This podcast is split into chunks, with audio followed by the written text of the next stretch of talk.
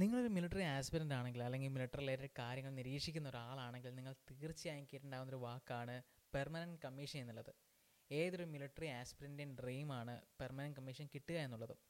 എന്നാൽ കുറച്ച് നാൾ മുമ്പ് വരെ പെൺകുട്ടികൾക്ക് പെർമനൻറ്റ് കമ്മീഷൻ നോൺ മെഡിക്കൽ രംഗത്ത് കൊടുക്കില്ലായിരുന്നു. അതിനെതിരെ ഏകദേശം പത്ത് വർഷത്തോളം സുപ്രീം കോടതിയിൽ നിയമപോരാട്ടം നടത്തി ഈ കൊളോണിയൽ ഗവൺമെൻറ് പോളിസിയെ മാറ്റിമറിച്ച് കുറച്ച് serving and ex serving officers ഉണ്ട്. ഇന്ന് national defence academy, Indian military academy, Sainik school തുടങ്ങിയിടത്തെല്ലാം പെൺകുട്ടികൾക്ക് തുല്യ പ്രാധാന്യം കിട്ടുന്നതിൻ്റെ ബേസിക് കാരണമെന്ന് പറഞ്ഞു കഴിഞ്ഞാൽ ഈ സുപ്രീം കോടതി വിധിയാണ്. കമാൻഡർ പ്രസന്ന ഈ ഓഫീസേഴ്സിനിടയിലുള്ള മലയാളി സാന്നിധ്യമാണ്. എക്സ് നേവൽ ഓഫീസറായിരുന്ന പ്രസന്ന മാം ആണ് ഇന്ന് നമ്മുടെ അതിഥിയായിട്ടുള്ളത്. വളരെ പാക്ഡ് ആയിട്ടുള്ളൊരു എപ്പിസോഡാണിത്. And we are so honoured to host her in our show too. Wide angle talks ഒരു പോഡ്കാസ്റ്റ് ചാനൽ ആയതുകൊണ്ട് തന്നെ ഈ എപ്പിസോഡ് എക്സ്ക്ലൂസീവായിട്ട് സ്പോട്ടിഫൈ, ജിയോസാവൻ തുടങ്ങിയ പോഡ്കാസ്റ്റ് പ്ലാറ്റ്ഫോമുകളിൽ മാത്രമാണ് ലഭ്യമായിട്ടുള്ളത്. സോ നിങ്ങൾക്ക് വർക്കൗട്ട് ചെയ്യുമ്പോൾ അല്ലെങ്കിൽ ഡ്രൈവ് ചെയ്യുമ്പോഴൊക്കെ കേൾക്കാൻ സാധിക്കുന്നതുമാണ്. And this is Akhil Sivankutty and you are hearing wide angle talks, the smartest podcast in Malayalam. Without any further ado, let's enjoy the show.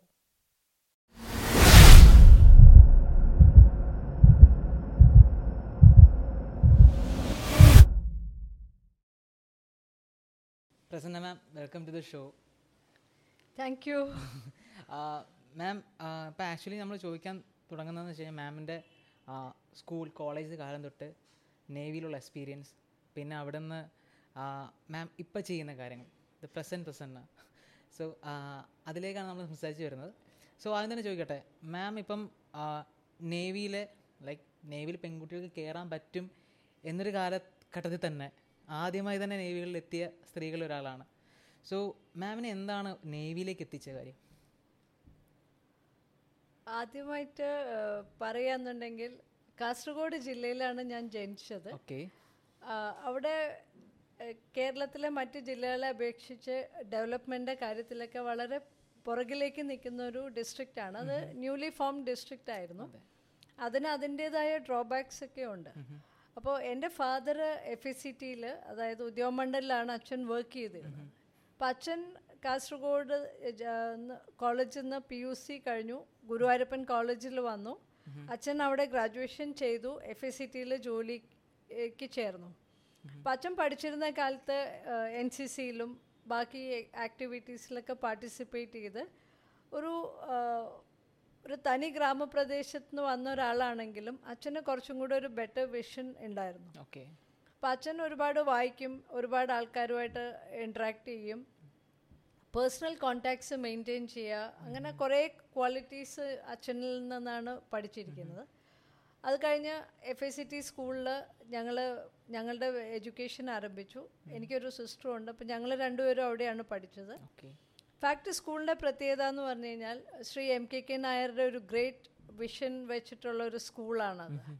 അപ്പം ജസ്റ്റ് അക്കാഡമിക്സ് മാത്രമല്ല, ഒരുപാട് എക്സ്ട്രാ കരിക്കുലർ ആക്ടിവിറ്റീസിന് അവിടെ ഒരുപാട് ഇമ്പോർട്ടൻസ് കൊടുത്തിരുന്ന ഒരു സ്കൂളാണ്. അപ്പം കലാമണ്ഡലത്തിൻ്റെ ഒരു എക്സ്റ്റെൻഡഡ് വിങ് തന്നെ ഞങ്ങളുടെ സ്കൂളിലുണ്ടായിരുന്നു. എംബ്രാന്തിരി സാറ്, ഹൈദരാലി സാറ്, കലാമണ്ഡലം ചന്ദ്രിക, കരുണാനാശൻ, അങ്ങനെ അന്നത്തെ കാലത്ത് അറിയപ്പെടുന്ന ഒരുപാട് കലാമണ്ഡലത്തിൽ നിന്നുള്ള ഗ്രാജുവേറ്റ് ചെയ്ത ടീച്ചേഴ്സ് അവിടെ ഉണ്ടായിരുന്നു. അതുകൂടാണ്ട് സ്പോർട്സിലായിക്കോട്ടെ, ഗെയിംസിലായിക്കോട്ടെ, എഫ് എസ് സി ടിക്ക് എപ്പോഴും ഒരു പേരുണ്ടായിരുന്നു. ഫാക്ടിനൊരു നല്ല ഗ്രൗണ്ട് ഉണ്ടായിരുന്നു, ഫുട്ബോൾ ടീം ഉണ്ടായിരുന്നു. അപ്പോൾ അങ്ങനെ ഒരു ആ ഒരു കാലഘട്ടത്തിൽ എഫ് എസ് സി ടി സ്കൂളിൽ പഠിക്കാനും ഈ എല്ലാവിധ ആക്ടിവിറ്റീസിൽ പങ്കെടുക്കാനും സാധിച്ചത് ഏത് ഇയർ ആയിരിക്കും? അതായത് ഞാൻ എയ്റ്റി സെവനിലാണ് ടെൻത്ത് പാസ് ഔട്ട് ആവുന്നത്. അപ്പോൾ ആ ഒരു കാലഘട്ടത്തിലെ കാര്യമാണ്. അപ്പം ഞങ്ങളുടെ സ്കൂളിൽ നിന്ന് ഈവൻ യുണൈറ്റഡ് നേഷൻസിൻ്റെ കോമ്പറ്റീഷനിൽ കേരളത്തിൽ നിന്ന് കുട്ടികളെ കൊണ്ടുപോകുന്നതിൻ്റെ കൂട്ടത്തിൽ എല്ലാ വർഷവും എഫ് എസ് സി ടി സ്കൂളിൽ നിന്ന് കുട്ടികൾ പോകുമായിരുന്നു. അപ്പം അതിൻ്റെ ഭാഗമായിട്ടൊരു ഇൻ്റർനാഷണൽ ഈവൻറ്റിൽ ഹിന്ദി ഡിക്ലമേഷൻ കേരള റെപ്രസെൻ്റ് ചെയ്ത് ഞാൻ എയ്ത്ത് സ്റ്റാൻഡേർഡിൽ പോയി ഒരു മെറിറ്റ് സർട്ടിഫിക്കറ്റ് കരസ്ഥമാക്കി. അപ്പോൾ ഫോർത്ത് പൊസിഷൻ മെറിറ്റ് സർട്ടിഫിക്കറ്റിലാണ് ഒതുങ്ങിയിരുന്നത്. അപ്പോൾ അന്ന് കേരളത്തിൽ നിന്ന് ഞാൻ ഡൽഹിയിൽ മൗലങ്കർ ഓഡിറ്റോറിയത്തിൽ പോയി ഹിന്ദിയിലൊരു സ്പീച്ച് ഡിക്ലമേഷൻ പാർട്ടിസിപ്പേറ്റ് ചെയ്തു. അപ്പം ഞാൻ നോക്കിയപ്പം അവിടുന്ന് ഷാർജയിൽ നിന്ന് കുട്ടികൾ, ഇൻ്റർനാഷണൽ ലെവലിലെ കുട്ടികൾ അവിടെ ഉണ്ടായിരുന്നു. അപ്പോൾ ആ ഒരു കോമ്പറ്റീഷനിൽ പോയി പാർട്ടിസിപ്പേറ്റ് ചെയ്തു. ഒരു സർട്ടിഫിക്കറ്റുമായിട്ട് ഞാൻ തിരിച്ചു വരുന്നു. അപ്പോൾ അത് എന്നെ സംബന്ധിച്ചിടത്തോളം ഒരു വലിയൊരു അച്ചീവ്മെൻ്റായിട്ട് എനിക്ക് തോന്നി.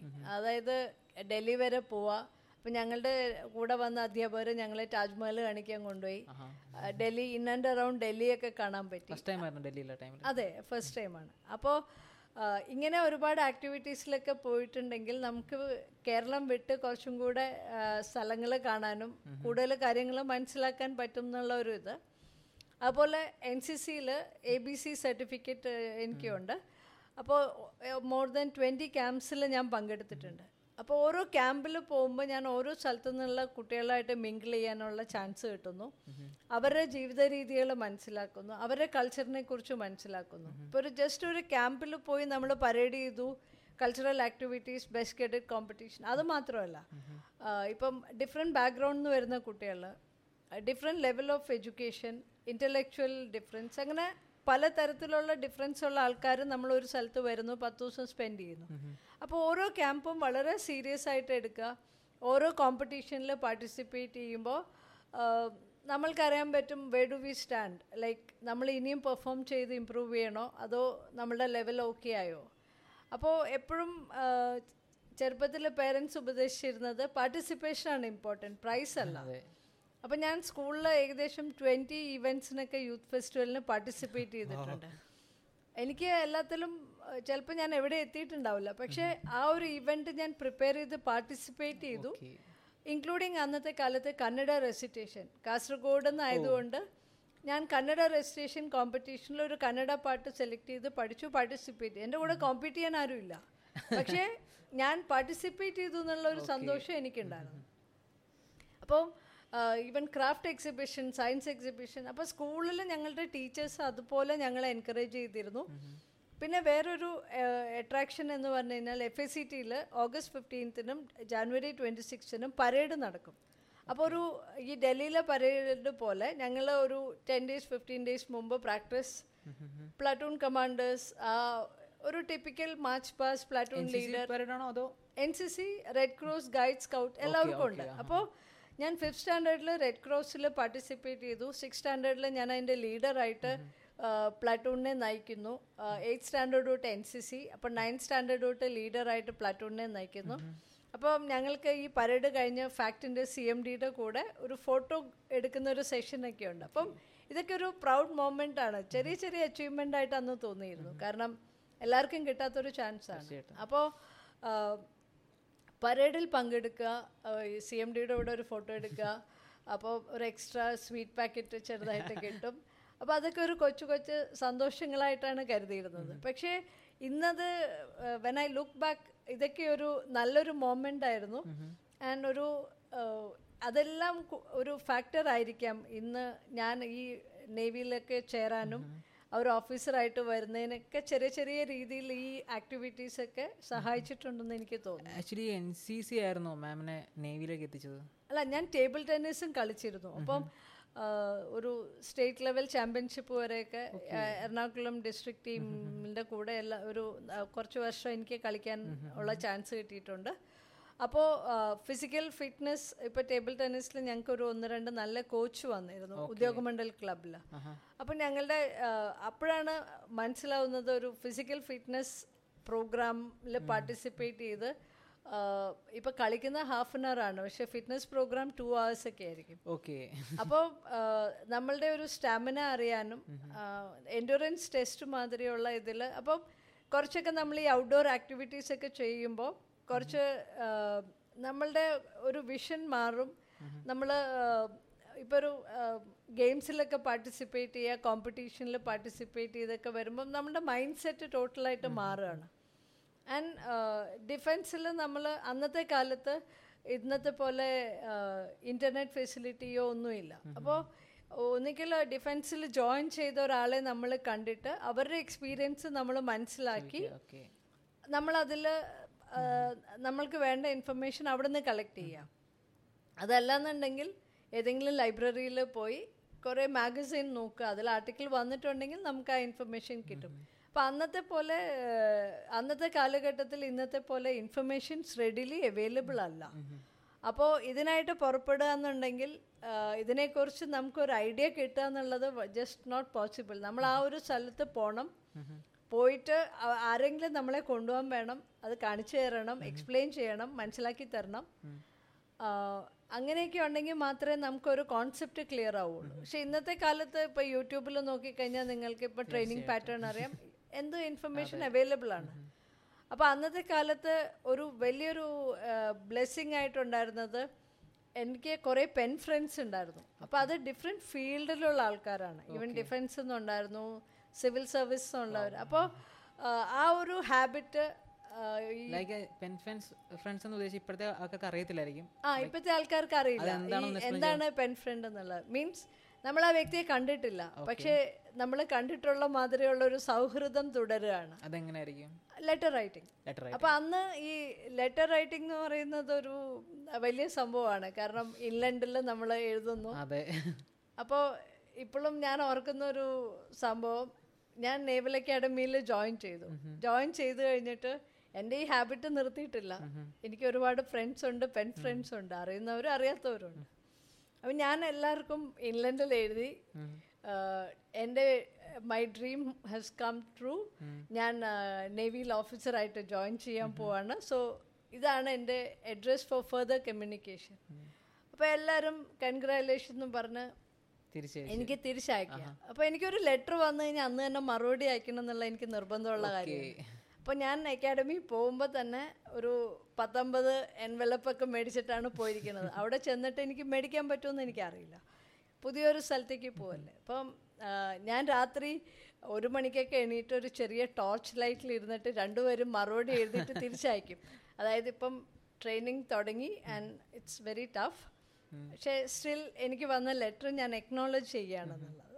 ബാക്കി എൻ്റെ ട്രെയിനിങ്ങൊക്കെ കഴിഞ്ഞ് ഞാൻ വിശദമായിട്ട് പിന്നെ തരാം. അപ്പോൾ അന്നത്തെ ഒരു സീനിയർ ഓഫീസർ, മഹാരാജാസ് കോളേജിലെ ഒരു അലുമിനിയിൽ ത്രൂ ഞാൻ അറിഞ്ഞു, അദ്ദേഹം നേവിയിലെ പേഴ്സണൽ ഡയറക്ടറേറ്റിലൊരു സീനിയർ മോസ്റ്റ് ഓഫീസറായിരുന്നു. ഓക്കെ. അപ്പോൾ ഞാൻ അദ്ദേഹത്തിൻ്റെ ബ്രദറിനെ എനിക്ക് പരിചയമുണ്ട്. ഞാൻ പറഞ്ഞു എൻ്റെ ഒരു ഡ്രീമാണ് നേവി. അപ്പോൾ പിന്നെ എൻ്റെ ബ്രദർ ഇങ്ങനെ പേഴ്സണൽ ഡയറക്ടറേറ്റിലുണ്ട്. അപ്പോൾ നമ്മൾ സാധാരണ ഈ സെലക്ഷനൊക്കെ പോകുമ്പോൾ നമ്മളങ്ങനെ ഇൻഫ്ലുവൻസിനൊന്നും ശ്രമിക്കേണ്ട ആവശ്യമില്ല. കാരണം നിങ്ങൾക്ക് ആ ലീഡർഷിപ്പ് ക്വാളിറ്റി, പാഷൻ, നിങ്ങൾ എസ് എസ് ബി ക്ലിയർ ചെയ്യുകയാണെങ്കിൽ നിങ്ങൾ you are in, otherwise you are out. അപ്പോൾ ബാക്കി ജോലിക്കുള്ള റെക്കമെൻഡേഷൻ, കാസ്റ്റ് റിസർവേഷനൊന്നും ഡിഫൻസിലില്ല. അപ്പോൾ ഞാൻ എൻ്റെ സന്തോഷം കൊണ്ട് ഞാൻ ഇദ്ദേഹത്തിനൊരു കത്തെഴുതി. അതായത് ഞാൻ നേവൽ അക്കാഡമിയിലേക്ക് പോകുന്നതിന് മുമ്പ് എഴുതി, എൻ്റെ my dream has come true, ഞാൻ I M joining academy, this is going to be my future address like for further communication. അപ്പോൾ ഒരു ടു വീക്സ് കഴിഞ്ഞിട്ട് എനിക്ക് ഒഫീഷ്യൽ എൻവലപ്പിൽ പുള്ളിയുടെ ഓഫീസിൽ നിന്നൊരു ലെറ്റർ വന്നിരിക്കണം. And acting sub lieutenant Prasanna, ഞാൻ അയച്ച അഡ്രസ്സിൽ. അപ്പോൾ അതിൽ സീൽ ചെയ്തിരിക്കുന്നത് ഡയറക്ടറേറ്റ് ഓഫ് പേഴ്സണൽ. അപ്പോൾ അവിടുത്തെ ട്രെയിനിങ് ഓഫീസേഴ്സിന് എല്ലാവർക്കും ഒരു സംശയമായി, അതായത് എനിക്ക് എങ്ങനെ ഈ എൻവലപ്പ് കിട്ടിയെന്നുള്ളത്. നോർമലി അത് അവർക്കാണ് വരേണ്ടത്, ഇത് ബൈ നെയിം വന്നിരിക്കുന്നു. അപ്പോൾ എൻ്റെ ട്രെയിനിങ് ഓഫീസർ വന്നിട്ട് പറഞ്ഞു, you have received a letter from Naval Headquarters. We would like to know the contents. I mean, it's written by name. Hmm. And oralda uh, personal letter ningale endinanu adinulla freedom ille ennu choichu. Appo you are not supposed to communicate. There is a channel for uh, communication. So nammalku higher authorities ne direct ezhudananulla anuvadam illa. Njan parnu idu njan navy il varunadinu munpu ezhudiyadana, adinu maruvadi vannadayirikkam, adinippum ningale appum എനിക്ക് അന്ന് അതിൻ്റെ seriousness ഒന്നും അറിയില്ല. അതായത് ഒരു personal directorate എന്നൊരു letter വരുന്നു. അപ്പോൾ ഇവരെന്നോടത് തുറക്കാൻ പറഞ്ഞു. അപ്പം ഞാൻ പറഞ്ഞു, ഇറ്റ്സ് ബാഡ് ദാറ്റ് എൻ്റെ ഒരു പേഴ്സണൽ ലെറ്റർ നിങ്ങൾ ഓപ്പൺ ആയിട്ട് വായിക്കാൻ പറയുന്നു. ഞാൻ പറഞ്ഞു, ഐ ഹാവ് നോ പ്രോബ്ലം എന്ന് പറഞ്ഞാൽ വായിക്കാൻ പറഞ്ഞു. അപ്പം അദ്ദേഹത്തിൻ്റെ ഇത്, congratulation that you have achieved your dream, keep it up, do well എന്ന് പറഞ്ഞിട്ടാണ് ഒരു മറുപടി വന്നിരിക്കുന്നത്. അപ്പോൾ ഇവരെൻ്റെ അടുത്ത് ചോദിച്ചു, ഇദ്ദേഹത്തിനെ എങ്ങനെ അറിയാം? ഞാൻ പറഞ്ഞു, ഹീസ് മൈ പെൻ ഫ്രണ്ട്. അപ്പോൾ അവർ പറഞ്ഞു, ഈ സംഗതികളൊന്നും ഇവിടെ നടക്കാൻ പാടില്ല, നിങ്ങൾക്ക് ഒരു പ്രൊസീജിയറൊക്കെ ഫോളോ ചെയ്യണം. അപ്പോൾ അതങ്ങനെ പോട്ടെ എന്ന് വെച്ചു. അപ്പോൾ ഞാൻ പറഞ്ഞു വരുന്നത്, ഞാൻ അതിനൊരു വലിയൊരു എൻ്റെ ആ ലെറ്റർ റൈറ്റിംഗ് കണ്ടിന്യൂ ചെയ്യാനായിട്ട് എനിക്ക് പിന്നെ എനിക്കത് when I look back I feel അതിനൊരു വലിയൊരു വില കൊടുക്കേണ്ടി വന്നോന്ന്. പിന്നെ ആരെങ്കിലും പെൻ ഫ്രണ്ട്സിനെ കണ്ട കണ്ടുപിടിച്ചിട്ടുണ്ടോ തിരിച്ച്? ഉണ്ട്. ഒരു ഒരുവിധം പെൻ ഫ്രണ്ട്സിനെയൊക്കെ ഞാൻ പിന്നീട് കാണുകയൊക്കെ ഉണ്ടായി. ആൻഡ് അതൊരു പക്ഷേ ഒരു പരിചയക്കുറവൊന്നും തോന്നിയിട്ടില്ല, ആസ് ഇഫ് നമ്മൾ റെഗുലറായിട്ട്. അപ്പം ഞാൻ പറഞ്ഞു വരുന്നത് അന്നത്തെ കാലഘട്ടത്തിൽ നമ്മൾ കുറേയും കൂടി എക്സ്പ്രസീവാണ്. ഇപ്പം എനിക്ക് എന്തെങ്കിലും പറയാനുണ്ടെങ്കിൽ പിന്നെ വേറൊരു അഡ്വൈസ് തന്നിരുന്നത്, നമ്മൾ നമ്മളുടെ ക്ലാസ്മേറ്റ്സുമായിട്ടുള്ള ഒരു സൗഹൃദം കൊണ്ട് നമ്മുടെ ലെവൽ ഓഫ് തിങ്കിങ് ആ ലെവലിൽ നിൽക്കുകയാണ്. അപ്പോൾ അച്ഛൻ എപ്പോഴും അഡ്വൈസ് ചെയ്തിരുന്ന ഒരു കാര്യമാണ്, നമ്മളെല്ലാം കുറച്ചും കൂടെ ഇൻ്റലക്ച്വൽ ആയിട്ടുള്ള ആൾക്കാരുമായിട്ട് നമ്മൾ ഇൻട്രാക്ട് ചെയ്യുമ്പോൾ നമ്മളും ആ ലെവലിൽ ചിന്തിക്കും. അല്ലാതെ what is the difference, like ഇപ്പോൾ ഒരു സെയിം സെറ്റ് ഓഫ് ലെവലിൽ ആൾക്കാരുടെ ഇടയിൽ നിന്ന് നമുക്കൊരു ഗ്രോത്ത് ഉണ്ടാവില്ല. അപ്പോൾ എപ്പോഴും ലൈക്ക് വേറെ ഒരു ഡിഫറെൻ്റ് ആയിട്ടുള്ള ഇതിൽ നിന്നാണ് നമ്മൾക്ക് കുറേ കൂടെ ഇൻഫർമേഷൻ കിട്ടാവുന്നത്. സോ ആ ഒരു കാര്യം മനസ്സിലുള്ളത് കൊണ്ട് എപ്പോഴും എവിടെ നമ്മളൊരു ചാൻസ് കിട്ടിയാലും പലരെ പരിചയപ്പെടാനും അവരിൽ നിന്നുള്ള നല്ല കാര്യങ്ങൾ നമ്മൾ അറിഞ്ഞു വയ്ക്കാനും അവരുമായിട്ടുള്ള ഒരു കണക്റ്റ് മെയിൻറ്റെയിൻ ചെയ്യാനും ശ്രമിച്ചിട്ടുണ്ട്. അപ്പം ഈ ഒരു ഫാക്ടർ എപ്പോഴും എന്നെ ഹെൽപ്പ് ചെയ്തിട്ടേ ഉള്ളൂ. പിന്നെ അതുപോലെ മഹാരാജാസിലെ എൻ സി സിയിലൊക്കെ ഉള്ളപ്പോൾ ഞങ്ങൾ രാവിലെ കോളേജിലേക്ക് നടന്നു പോകുമ്പോൾ നേവൽ ബേസിലേക്ക് ഈ ഓഫീസ് ആവേഴ്സിൽ white uniform with golden stripe പോകുന്നവരെ നമ്മൾ സ്ഥിരം കാണുന്നുണ്ട്. അപ്പോൾ എന്തെങ്കിലും ഈ ഒരു യൂണിഫോം ഇടാൻ പറ്റുമെന്ന് ഇങ്ങനെ മനസ്സിലുണ്ടായിരുന്നു. അപ്പോൾ എൻ സി സിയിൽ ഈ സെയിം യൂണിഫോമാണ്, പക്ഷേ ആ എൻ സി സി യൂണിഫോമും ഒരു ഓഫീസർ യൂണിഫോമും വ്യത്യാസമുണ്ട്. ഓക്കെ. അപ്പോൾ നയൻറ്റി ടൂവിലാണ് ഫസ്റ്റ് ബാച്ച് ലേഡീസ് വന്നു തുടങ്ങിയത്. അപ്പോൾ ആ വർഷം ഞാൻ ഫൈനൽ ഇയർ ചെയ്യുന്നേ ഉണ്ടായിരുന്നുള്ളൂ. അപ്പം നയൻറ്റി ഫോറിലാണ് നേവിയിൽ ജോയിൻ ചെയ്തത്. ഭോപ്പാൽ എസ് എസ് ബിയിലാണ് സെലക്ഷൻ ആയത്.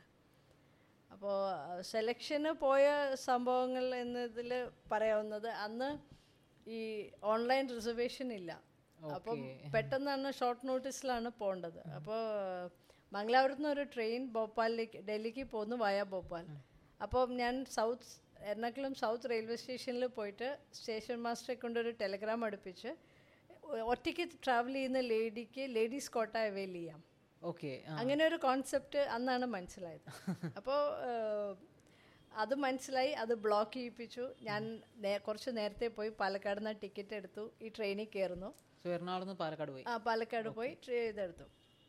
അപ്പോൾ പണ്ടത്തെ പോലെ ഇപ്പം നമ്മൾ മൊബൈലിൽ എല്ലാമൊക്കെ സെറ്റ് ചെയ്യാം, വേർ ഈസ് മൈ ട്രെയിൻ ആപ്പൊക്കെ നോക്കിയാൽ നമുക്ക് അറിയാൻ പറ്റും. അന്ന് ഇതൊന്നും ഇല്ല. അപ്പോൾ ടൈം ടേബിളിൽ നോക്കിയിട്ട് ഓരോ സ്റ്റേഷൻ ടിക്ക് ചെയ്യുക, അതായത് ഇതെത്തി അതെത്തി എന്നുള്ളത് അതൊരു ചലഞ്ചാണ്. ആൻഡ് അലാമൊന്നും ഇല്ല. അപ്പം നമ്മുടെ പണ്ടത്തെ ആ ഒരു അലാം ടൈം പീസൊക്കെ നമ്മൾ കൈ കരുതുന്നു. അപ്പം നാലര മണിക്ക് ഞാൻ ഭോപ്പാലിലെത്തുന്നു. അപ്പോൾ നോക്കിയപ്പോൾ ട്രെയിനിൽ കുറേ പേരൻസും കുട്ടികളും വലിയ വലിയ പുസ്തകങ്ങളൊക്കെ പഠിച്ചുകൊണ്ട് വരുന്നു. നോക്കിയപ്പോൾ എല്ലാവരും എച്ച് എസ് ബിക്ക് വരുന്നവരാണ്. ഞാൻ ഒറ്റയ്ക്കാണ് പോയിരിക്കുന്നത്. എന്നിട്ട് വയസ്സുണ്ടായിരുന്നു ട്വൻറ്റി ത്രീ.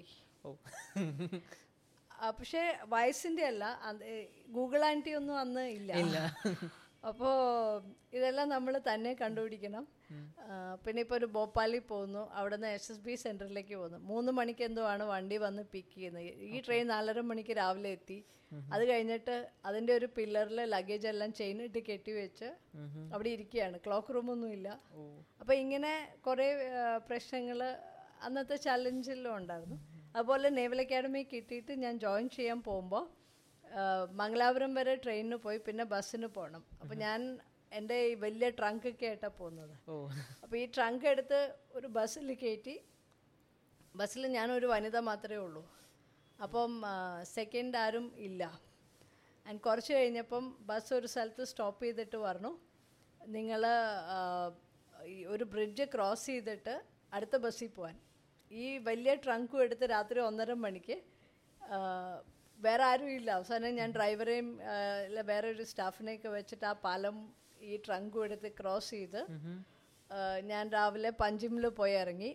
അവിടെ നിന്ന് നേവൽ അക്കാഡമിയിലേക്ക് ഒരു ഓട്ടോ പിടിച്ച് അവിടെ ചെന്നു. അപ്പോൾ സാധാരണ എല്ലാവരും പേരൻസൊക്കെ ആയിട്ട് വന്ന് അവർ സി ഓഫ് ഒക്കെ ചെയ്തിട്ട് പോവാണ്. ഞാൻ ചെന്ന് കഴിഞ്ഞപ്പോൾ ഗേറ്റിൽ സെക്യൂരിറ്റി എന്നോട് ചോദിച്ചു, നിങ്ങൾ ആരാ? അപ്പം ഞാൻ പറഞ്ഞു, ഞാനിവിടെ വന്ന് സൈൻ ചെയ്ത് കഴിഞ്ഞാൽ I will be acting sub lieutenant, ഞാൻ ചേരാൻ വന്നതാണ്. അപ്പോൾ അവരെല്ലാവരും വളരെ അത്ഭുതത്തോടെ നോക്കി. അതായത് ഞാൻ ഒരു പെട്ടിയൊക്കെ ആയിട്ട് അവിടെ വലിയ ട്രങ്കൊക്കെ ആയിട്ട് അവിടെ ചെന്ന് കയറുന്നത്. അപ്പോൾ ഇതിനൊക്കെ ചെയ്യാൻ ഇപ്പം എനിക്ക് ഒറ്റയ്ക്ക് യാത്ര ചെയ്യാനുള്ളൊരു ഫ്രീഡം തരാൻ കാര്യം എന്ന് പറഞ്ഞു കഴിഞ്ഞാൽ പേരൻസിൽ പേരൻസിന് എന്നിലുള്ളൊരു വിശ്വാസമാണ്. അതായത് എന്നെ ഒറ്റയ്ക്ക് വിട്ടാൽ ഞാൻ ഇതൊക്കെ ചെയ്യാൻ പറ്റും എന്നുള്ള അവരുടെ വിശ്വാസം. അതില്ലെങ്കിൽ എനിക്കതൊന്നും ചെയ്യാൻ പറ്റില്ല. പിന്നെ വീട്ടിൽ എനിക്ക് ബ്രദേഴ്സൊന്നും ഇല്ലാത്തതുകൊണ്ട് അത്യാവശ്യം ഇപ്പം ചെറിയ ഇലക്ട്രിക് വർക്ക് ആയിക്കോട്ടെ, പ്ലംബിംഗ് വർക്ക് ആയിക്കോട്ടെ, ക്ലീനിങ് ആയിക്കോട്ടെ, എല്ലാം നമ്മൾ അറിഞ്ഞിരിക്കണം എന്നുള്ളൊരു പ്രിൻസിപ്പിളിലാണ്. ഇപ്പം ഒരു കുട്ടികൾക്കും അത് അറിയില്ല. ഇലക്ട്രിക് വർക്ക് അല്ലെങ്കിൽ പ്ലംബിംഗ് വർക്ക് ഒന്നും അറിയില്ല. ഇപ്പം ചെറിയൊരു ഫ്യൂസ് പോയതാണെങ്കിലോ, ഇപ്പോൾ ഒരു ബേസിക് കാര്യങ്ങൾ ഇപ്പം നമ്മൾ വേറൊരാളെ വിളിച്ച് ഡിപ്പെൻഡ് ചെയ്യാതെ ഇപ്പം ചെറിയ ചെറിയ കാര്യങ്ങൾ നമുക്ക് ചെയ്യാൻ പറ്റുന്നത് ചെയ്യാന്നുള്ള ഒരു ഇതൊക്കെ ചെറുപ്പത്തിലെ വീട്ടിൽ നമ്മളെ കൊണ്ട് ഇപ്പം അച്ഛൻ പുറത്തു പോകുന്ന സ്ഥലത്തെല്ലാം ഞങ്ങളെ കൊണ്ടുവന്നിട്ട് ഓരോ കാര്യങ്ങൾ പറഞ്ഞു തരും. അതായത് ഇതിങ്ങനെയാണ്, ഇപ്പോൾ ഒരു ഏത് ഷോപ്പിൽ പോകുമ്പോൾ നമ്മൾ എന്തൊക്കെയാണ് ശ്രദ്ധിക്കേണ്ടത്, ഇപ്പോൾ ഒരു സാധനം വെയിറ്റ് എടുത്ത് നോക്കുമ്പോൾ എങ്ങനെയാണ് ശ്രദ്ധിക്കേണ്ടത്, അപ്പം ഇപ്പം നമ്മൾ ലോങ് ഇതായിട്ട് സൂക്ഷിച്ചു വയ്ക്കേണ്ട സാധനങ്ങൾ എങ്ങനെയാണ് വെച്ചാൽ നമ്മളുടെ ഡേ ടു ഡേ ലൈഫിലുള്ള പല കാര്യങ്ങളും ഈ ഇങ്ങനെയുള്ള യാത്രയിലും പലരുമായിട്ട് ഇൻട്രാക്ട് ചെയ്യുമ്പോഴാണ് നമ്മൾ കുറേ കാര്യങ്ങൾ പഠിക്കുന്നത്, കുറേ ടിപ്സൊക്കെ പഠിക്കുന്നത്. അപ്പോൾ ഇതൊക്കെ ഏറെക്കുറെ കുറേ സഹായകരമായിട്ടുണ്ട്. പിന്നെ ടീച്ചേഴ്സുമായിട്ടുള്ള ഒരുപാട് സൗഹൃദവും ഇൻട്രാക്ഷനും ഒരുപാട് കാര്യങ്ങളിൽ നമ്മൾക്ക് ബിയോണ്ട് അവർ ക്ലാസ് റൂം നമുക്ക് കുറേ ഇൻഫർമേഷൻ കിട്ടാനും കുറേ ഗൈഡ് ലൈൻ കിട്ടാനും ഒക്കെ സഹായിച്ചിട്ടുണ്ട്. ഓക്കെ. അപ്പോൾ ഇപ്പോൾ ടീച്ചേഴ്സ് ജസ്റ്റ് വന്നൊരു അക്കാഡമീഷ്യനായിട്ടല്ല വരുന്നത്, നമ്മുടെ ഒരു മെൻറ്ററായിട്ടാണ് വരുന്നതെന്നുള്ള ഒരു കോൺസെപ്റ്റ് പണ്ട് കുറച്ചും കൂടെ ഉണ്ടായിരുന്നു. ഇന്നത്തെ കാലത്ത് അതൊന്നും തീരെ ഇല്ല. ഇപ്പോൾ എത്ര കുട്ടികൾ അവരുടെ ടീച്ചേഴ്സുമായിട്ട് കോണ്ടാക്ട് മെയിൻറ്റെയിൻ ചെയ്യുന്നു. ഒരുമാതിരി ശത്രുതയാണ് എല്ലാവരുമായിട്ട്. ആ ഈവൻ ഇപ്പോഴും എൻ്റെ എൽ കെ ജി ടീച്ചർ തൊട്ട് എന്നെ പഠിപ്പിച്ചിരിക്കുന്ന ടീച്ചേഴ്സുമായിട്ടുള്ള കോണ്ടാക്ട് ഇപ്പോഴും മെയിൻറ്റെയിൻ ചെയ്യാറുണ്ട്. അറ്റ്ലീസ്റ്റ് സമയം കിട്ടിയാലൊക്കെ ഞാൻ അവരെ വിളിച്ച് സംസാരിക്കാറുണ്ട്. അപ്പോൾ ടീച്ചേഴ്സ് ഇപ്പോഴും വളരെ സ്നേഹത്തോടെ സംസാരിക്കാറുണ്ട്. അപ്പോൾ അതൊക്കെ ഒരു ബ്ലെസ്സിങ് ആയിട്ടാണ് തോന്നിയിരിക്കുന്നത്. ഓക്കെ മാം, ഇപ്പം എസ് എസ് ബിയെ കുറിച്ച് സംസാരിച്ചു. സോ എന്താണ് അതിൻ്റെ പ്രൊസീജിയർ എന്ന് പറയാൻ പറ്റുമോ? ഞങ്ങൾ എസ് എസ് ബി നോർമലി അന്നത്തെ കാലത്ത് സെലക്ഷൻ പ്രൊസീജിയർ കുറച്ച് വ്യത്യാസം ഉണ്ടായിരുന്നു. അന്ന് നമ്മളുടെ ഡിഗ്രിയുടെ മാർക്ക് ബേസ് ചെയ്ത് ഷോർട്ട് ലിസ്റ്റ് ചെയ്തിട്ടാണ് എസ് എസ് ബിക്ക് വിളിച്ചിരുന്നത്. എന്ത് ഡിഗ്രി, ഗ്രാജുവേഷൻ? അത് നമ്മുടെ ബ്രാഞ്ച് വൈസ് സ്പെസിഫിക് ആണ്. അപ്പോൾ ഇപ്പോൾ അങ്ങനെയല്ല. ഇപ്പോൾ അത് നമ്മൾക്ക് ലൈക്ക് മോസ്റ്റ്ലി ബി ടെക് ആണ് നേവിയുടെ. ആർമി എയർ ഫോഴ്സിൻ്റെ പ്രൊസീജിയർ വ്യത്യാസമുണ്ട്. അപ്പോൾ ഇപ്പോൾ ഒരു കുട്ടി ഇതിലേക്ക് പോകാനായിട്ട് താല്പര്യപ്പെടുന്നുണ്ടെങ്കിൽ അത് ഫസ്റ്റ് ഓഫ് ഓൾ അതിനോടുള്ളൊരു പാഷൻ വേണം. പിന്നെ ഏത് ബ്രാഞ്ചാണ് സൂട്ടബിൾ എന്നുള്ളത് ഡിസൈഡ് ചെയ്തിട്ടാണ് ആ ഒരു ബ്രാഞ്ച് നമ്മളുടെ അക്കാഡമിക്സ് മുമ്പോട്ടേക്ക് കൊണ്ടുപോകേണ്ടത്. ഇപ്പോൾ ജാക്ക് ബ്രാഞ്ചിൽ ജോയിൻ ചെയ്യണമെന്നുണ്ടെങ്കിൽ എൽ എൽ ബി പഠിക്കണം. ഇപ്പോൾ എയർ ട്രാഫിക് കൺട്രോളർ ആണെങ്കിൽ അതിനുള്ള ബേസിക് ഇതുണ്ട്. അപ്പോൾ എന്തായിരുന്നു അന്ന് B S C physics or maths ആയിരുന്നു എയർ ട്രാഫിക് കൺട്രോളറിന് ചോദിച്ചിരുന്നത്. ഇന്നത് ബി ടെക് ആയിട്ട് മാറിയിട്ടുണ്ട്. ഏത് ബി ടെക് ഏത് സ്ട്രീം അത് നമ്മളുടെ ഇതിൽ വെബ്സൈറ്റിൽ സ്പെസിഫൈ ചെയ്തിട്ടുണ്ട്. അപ്പം ഈ പെർട്ടിക്കുലർ ഇതിൽ വരുന്നവർക്ക് മാത്രമേ അപ്പിയർ ചെയ്യാൻ അപ്ലൈ ചെയ്യാൻ പറ്റുള്ളൂ. നേരത്തെ lady officers other than medical branch എല്ലാവരും ഷോർട്ട് സർവീസ് ആയിരുന്നു. പക്ഷേ ഇപ്പം ആ ഇത് പ്രൊസീജിയർ മാറിയിട്ടുണ്ട്. ഞങ്ങളുടെ പത്ത് വർഷത്തെ നിയമ പോരാട്ടത്തിൻ്റെ പരിശ്ര ഫലമായിട്ടെന്ന് വേണമെങ്കിൽ പറയാം. ഇപ്പോൾ സൈനിക് സ്കൂളിലും നാഷണൽ ഡിഫൻസ് അക്കാഡമിയിലും ആർ ഐ എം സിയിലും ഗേൾസ് എൻട്രി ഓപ്പൺ ആയിട്ടുണ്ട്. അപ്പോൾ ഈ ഒരു സംഭവത്തിന് ശേഷം ഞങ്ങൾക്ക് ഒരുപാട് ഫോൺ കോൾസ് വരികയുണ്ടായി താങ്ക്സ് പറഞ്ഞുകൊണ്ട്. ഈവൻ ഗുവാഹട്ടിയിൽ നിന്നൊരു കുട്ടി വിളിച്ചു, വയനാട്ടിലൊരു ട്രൈബൽ സ്കൂളിൽ നിന്നൊരു കുട്ടി വിളിച്ചു. അതായത് നിങ്ങളുടെ ഈ ഫൈറ്റിൻ്റെ ഫലമായിട്ട് ഞങ്ങൾക്ക് ഈ ഒരു ഓപ്പർച്യൂണിറ്റി കിട്ടുകയാണ്. അപ്പോൾ ഞങ്ങളുടെ ഫൈറ്റ് നേവിക്ക് എഗെയിൻസ്റ്റ് അല്ല, യൂണിയൻ ഓഫ് ഇന്ത്യയുടെ ചേഞ്ച് പോളിസി മാറ്റത്തിന് വേണ്ടിയിട്ടായിരുന്നു. അപ്പോൾ എല്ലാവരും പറയുന്നത് ഞങ്ങൾ വർക്ക് ചെയ്ത ഒരു ഓർഗനൈസേഷൻ എഗെയിൻസ്റ്റ് ഞങ്ങൾ ഫൈറ്റ് ചെയ്തു. അങ്ങനെയല്ല, ഞങ്ങൾക്ക് ഈ പോളിസി മാറണം. വനിതകൾക്കും തുല്യ ചാൻസ് കൊടുക്കണം. ഇപ്പം ഒരു ആൺകുട്ടിക്ക് പ്ലസ് ടു കഴിഞ്ഞ് എൻ ഡി എയിൽ എൻട്രി കിട്ടും. അതല്ല ഗ്രാജുവേഷൻ കഴിഞ്ഞിട്ടും പെർമനൻറ്റ് കമ്മീഷൻ എൻട്രി ആയിട്ട് പോകും. അതല്ലെങ്കിൽ ഷോർട്ട് സർവീസ്. ഞങ്ങൾക്ക് അങ്ങനെയായിരുന്നില്ല. അപ്പം ഈക്വൽ ഓപ്പർച്യൂണിറ്റി കിട്ടണം. ഇപ്പം ഓവർ ക്വാളിഫൈസ് ആ സർട്ടൻ പ്രൊസീജിയർ ക്രൈറ്റീരിയ ഉണ്ട്. അപ്പോൾ അതനുസരിച്ചിട്ട് പോകണം.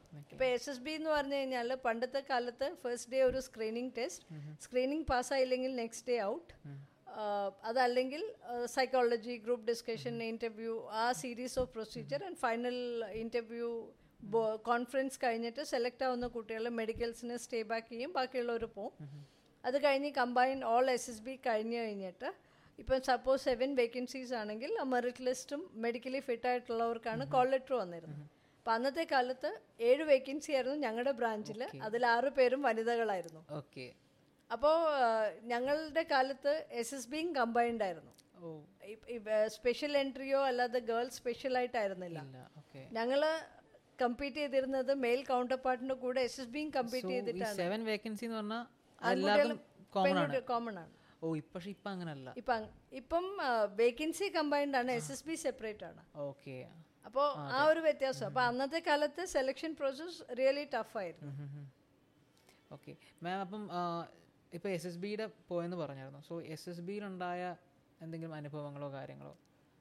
എസ് എസ് ബി ഞാൻ ഭോപ്പാലിൽ ഭോപ്പാലിലാണ് അറ്റൻഡ് ചെയ്തത്. അപ്പോൾ ഞാൻ എൻ്റെ ഹോബി ഇതിൽ ഞാൻ ടേബിൾ ടെന്നീസ് എഴുതിയിരുന്നു. അപ്പോൾ ഒരാൾ എൻ്റെ അടുത്ത് വന്നിട്ട് പറഞ്ഞു, do you play table tennis? I said yes I do. Okay, എത്ര ദിവസം ഇവിടെ ഉണ്ടാവുന്നതാണ്? വാട്ട് ഡു യു തിങ്ക് കി when are you planning to go back? അപ്പോൾ ഞാൻ പറഞ്ഞു ആഫ്റ്റർ മൈ മെഡിക്കൽസ്. അപ്പോൾ പുള്ളി പറഞ്ഞു, are you sure? I said yes. Okay then we will have a match. ഒരു ഡേറ്റ് പറഞ്ഞു, like four days from now എന്തോ. ഞാൻ നോ നോ പ്രോബ്ലം ഓക്കെ എന്ന് പറഞ്ഞു. അപ്പോൾ ചോദിച്ചായിരുന്നു, ആക്ച്വലി എനിക്ക് ആളെ അന്നേരം മനസ്സിലായില്ല, പിന്നെയാണ് മനസ്സിലായത് വൺ ഓഫ് ദ ഇന്റർവ്യൂ ഇതിലുള്ള ഒരാളാണ്. അതായത് whether I M confident or like whatever. എന്നിട്ട് ഞാൻ പുള്ളിയുടെ കൂടെ ഒരു ഇത് ഗെയിം കളിച്ചു. കളിച്ചു കഴിഞ്ഞ് എനിക്ക് തോന്നുന്നു അദ്ദേഹം തോറ്റു. എന്നിട്ട് എൻ്റെ അടുത്ത് പറഞ്ഞു, now I should give you a cup of coffee എന്ന് പറഞ്ഞു. എനിക്ക് കോഫിയൊക്കെ വാങ്ങി തന്നു. അപ്പം അത് basically it was not against, അത് പുള്ളിക്ക് എൻ്റെ ലെവൽ ഓഫ് കോൺഫിഡൻസ് എന്താണെന്ന് അറിയാൻ വേണ്ടിയിട്ടായിരുന്നു. അപ്പോൾ അതുപോലെ എന്നോട് ചോദിച്ചു, വേറൊരാൾ വന്നിട്ട് ചോദിച്ചു, റിട്ടേൺ ടിക്കറ്റ് ബുക്ക് ചെയ്തോന്ന് ചോദിച്ചു. അപ്പം ഞാൻ പറഞ്ഞു ബുക്ക് ചെയ്തിട്ടില്ല, മറ്റേ എം സി ഒ കോട്ടയിൽ ട്രൈ ചെയ്യും, ലൈക്ക് ഏതെങ്കിലും ഇതിൽ ഓപ്പർച്യൂണിറ്റി ഉണ്ടോയെന്ന്, അതല്ലെങ്കിൽ ഞാൻ ഡ്രൈവറുടെ കൂടെ ട്രാവൽ ചെയ്യും, like somehow I will get back, അത് എനിക്ക് പ്രശ്നമൊന്നുമില്ല. അപ്പോൾ പറഞ്ഞു you have come from Kerala. ഞാൻ പറഞ്ഞു സോ വോട്ട്, കേരളത്തിലേക്ക് ഇഷ്ടം പോലെ ട്രെയിൻ പോകുന്നുണ്ട്, ഐ വിൽ മാനേജ് സംഹൗ, അതൊരു പ്രശ്നമുള്ള കാര്യമല്ല. ഞാൻ പറഞ്ഞു the very fact that I have decided to join am forces, ഞാൻ ഇതൊക്കെ വിട്ട് ഇപ്പം ഞാൻ ഡിഫൻസിൽ ചേർന്ന് കഴിഞ്ഞാൽ എപ്പോഴും എനിക്ക് സപ്പോർട്ടിന് എൻ്റെ പേരൻസോ ഇമ്മീഡിയറ്റ് ആൾക്കാരെയൊന്നും നമ്മൾ വിളിക്കുന്നില്ല, we have to find a way out. അപ്പോൾ അത് ഐ ഹാവ് നോ പ്രോബ്ലം. അപ്പം മാം ഇപ്പോൾ പറഞ്ഞായിരുന്നു നമ്മുടെ എസ് എസ് ബി കഥകളും ബാക്കി കാര്യങ്ങളും. ഇപ്പം അതിൻ്റെ കൂടെ ഇപ്പം പറയാണ് മാം മാം ആയിരുന്നു അവിടുത്തെ ആദ്യത്തെ woman officer, I N S റജാലിയിലെ ആദ്യത്തെ ലേഡി ഓഫീസർ ആയിരുന്നു. ഓക്കെ, അപ്പോൾ അവിടെ more than thousand male members ഉണ്ട്. അപ്പോൾ അതുവരെ ഗുഡ് മോർണിംഗ് ജെന്റിൽമാൻ ആയിരുന്നു എല്ലാത്തിനും. ഓക്കെ, അപ്പോൾ ഞാൻ അവിടെ ജോയിൻ ചെയ്തതിന് ശേഷം good morning lady and gentleman എന്നൊരു സാഹചര്യത്തിലേക്ക് എത്തി. അപ്പോൾ എനിക്കൊരു പ്രോഗ്രാം മിസ് ചെയ്യാൻ പാടില്ല, കാരണം അത് നോട്ടീസ് ചെയ്യും. പിന്നെ തുടക്കത്തിൽ ഞങ്ങളുടെ ഡിപ്പാർട്ട്മെൻറ്റിൽ സെയിലേഴ്സായിട്ട് വർക്ക് ചെയ്യുന്നവരെല്ലാവരും പല ബാക്ക്ഗ്രൗണ്ടിൽ നിന്ന് വരുന്നവരാണ്. അപ്പോൾ എല്ലാവരും ഇപ്പോൾ നോർത്ത് ഇന്ത്യയിലൊക്കെ എന്ന് പറഞ്ഞു കഴിഞ്ഞാൽ ലേഡീസ് മിക്കവാറും ജെൻസിൻ്റെ മുമ്പിൽ വരില്ല. ഓക്കെ, അവർ വളരെ കൺസർവേറ്റീവ് ആൻഡ് ട്രഡീഷണൽ ആയിട്ട് ജീവിക്കുന്നവരാണ്. അപ്പം ഞങ്ങൾ ഒരു ഇപ്പം ഒരു മെയിൽ ഓഫീസറുടെ അടുത്ത് നിന്ന് കമാൻഡ് മെയിൽ ഓഫീസർ കമാൻഡ് ചെയ്ത പ്രശ്നമില്ല, പക്ഷേ ഒരു ലേഡിയുടെ കമാൻഡ് റിസീവ് ചെയ്യാനും അതനുസരിച്ച് ഇത് ചെയ്യാനുള്ള ഒരു ഇൻഹിബിഷൻ ഉണ്ടാവുമെന്ന് ഞങ്ങൾ ഇനീഷ്യൽ ഡേയ്സിൽ വിചാരിച്ചിരുന്നു. കാരണം ബാക്ക്ഗ്രൗണ്ട് എല്ലാവരുടെയും വ്യത്യാസമാണ്, മൈൻഡ് സെറ്റ് വ്യത്യാസമാണ്. പക്ഷേ നേവിയിൽ അത്രയ്ക്ക് ഒരു ബുദ്ധിമുട്ട് അനുഭവപ്പെട്ടില്ല. പക്ഷേ തുടക്കത്തിൽ ഞങ്ങൾ നന്നായിട്ട് പെർഫോം ചെയ്ത് ഒരു എക്സാമ്പിളായിട്ട് കാണിക്കേണ്ടത് വളരെ അത്യാവശ്യമായിരുന്നു. കാരണം എല്ലാവരും ഒരു പുതിയൊരു മാറ്റം വരുമ്പം അതിനെ റെസിസ്റ്റ് ചെയ്യാനും അതിനെ അഗെയിൻസ്റ്റ് നെഗറ്റിവിറ്റി പബ്ലിഷ് ചെയ്യാനും എല്ലാവർക്കും താല്പര്യം കുറേ കൂടുതലാണ് നമ്മുടെ സൊസൈറ്റിയിൽ. അപ്പോൾ ഈ ഒരു കാര്യത്തിൽ ഞങ്ങളുടെ ഈവൻ എൻ്റെ കൂടെ ജോയിൻ ചെയ്ത എല്ലാ ലേഡി ഓഫീസേഴ്സിൻ്റെയും പെർഫോമൻസ് വളരെ നല്ല രീതിയിലായിരുന്നു, സീനിയേഴ്സ് ആയിക്കോട്ടെ ജൂനിയേഴ്സ് ആയിക്കോട്ടെ. ദ വെരി ഫാക്ട് ഈ സർവീസിലേക്ക് ജോയിൻ ചെയ്യാനൊരു പാഷനോടുകൂടിയാണ് എല്ലാവരും എസ് എസ് ബിക്ക് വരുന്നതും അത് ക്ലിയർ ആവുന്നതും. അല്ലാതെ ഒരു ടൈം പാസിന് ഇതല്ലെങ്കിൽ അതല്ല എന്നുള്ള വേറെ ഒരു ഓപ്ഷൻ അങ്ങനെ അങ്ങനെ ആരും വന്നതായിട്ട് എനിക്ക് തോന്നുന്നില്ല. എല്ലാവർക്കും ആ ഒരു പറയാ ഒരു ഇതുണ്ടല്ലോ, ഒരു സ്പാർക്കുണ്ട്, എന്ത് കാര്യം ചെയ്യാനുള്ള ഒരു തൻ്റെ ഇടം ഉണ്ട്. അപ്പോൾ അങ്ങനെ ഒരു രീതിയിൽ അത് പെർഫോം ചെയ്യുമ്പോൾ വളരെ നല്ല രീതിയിലുള്ള ഒരു ഗ്രൂപ്പ് തന്നെയാണ് ഉണ്ടായിരുന്നത്. അപ്പം ഇനിഷ്യലി ഇപ്പം ഏതൊരു ഓർഗനൈസേഷനിലും ഒരു മാറ്റങ്ങൾ വരുമ്പോൾ ഒരു എല്ലാവരും മനസ്സിലൊരു ആങ്സൈറ്റി ഉണ്ടാകും. അപ്പം അത് ഇനിഷ്യൽ ഫേസിലുണ്ടായിരുന്നു. പക്ഷേ അത് വളരെ ചുരുങ്ങിയ സമയത്ത് അത് ഓവർകം ചെയ്തു. ബാഡ് എക്സ്പീരിയൻസ് ഉണ്ടായിരുന്നു? ബാഡ് എക്സ്പീരിയൻസ് അല്ല, വളരെ ഡിഫറെൻ്റ് രീതിയിലുള്ള സംഭവങ്ങളുണ്ടായിട്ടുണ്ട്. അപ്പോൾ അതൊരു പ്രശ്നമായിട്ട് വെച്ചാൽ അത് അതുപോലെ തന്നെ നമ്മളത് ഓവർകം ചെയ്തുകൊണ്ട് പ്രശ്നം ഉണ്ടായിരുന്നില്ല. ഞാൻ വർക്ക് ചെയ്തിരുന്ന സമയത്ത് ഒരു എയർ ക്രാഷ് ഉണ്ടായി. അപ്പോൾ ഈ സ്കാറ്റേർഡ് ആയിട്ടുള്ള ഇത് എട്ട് ക്രൂ മെമ്പേഴ്സ് ഉണ്ടായിരുന്നു.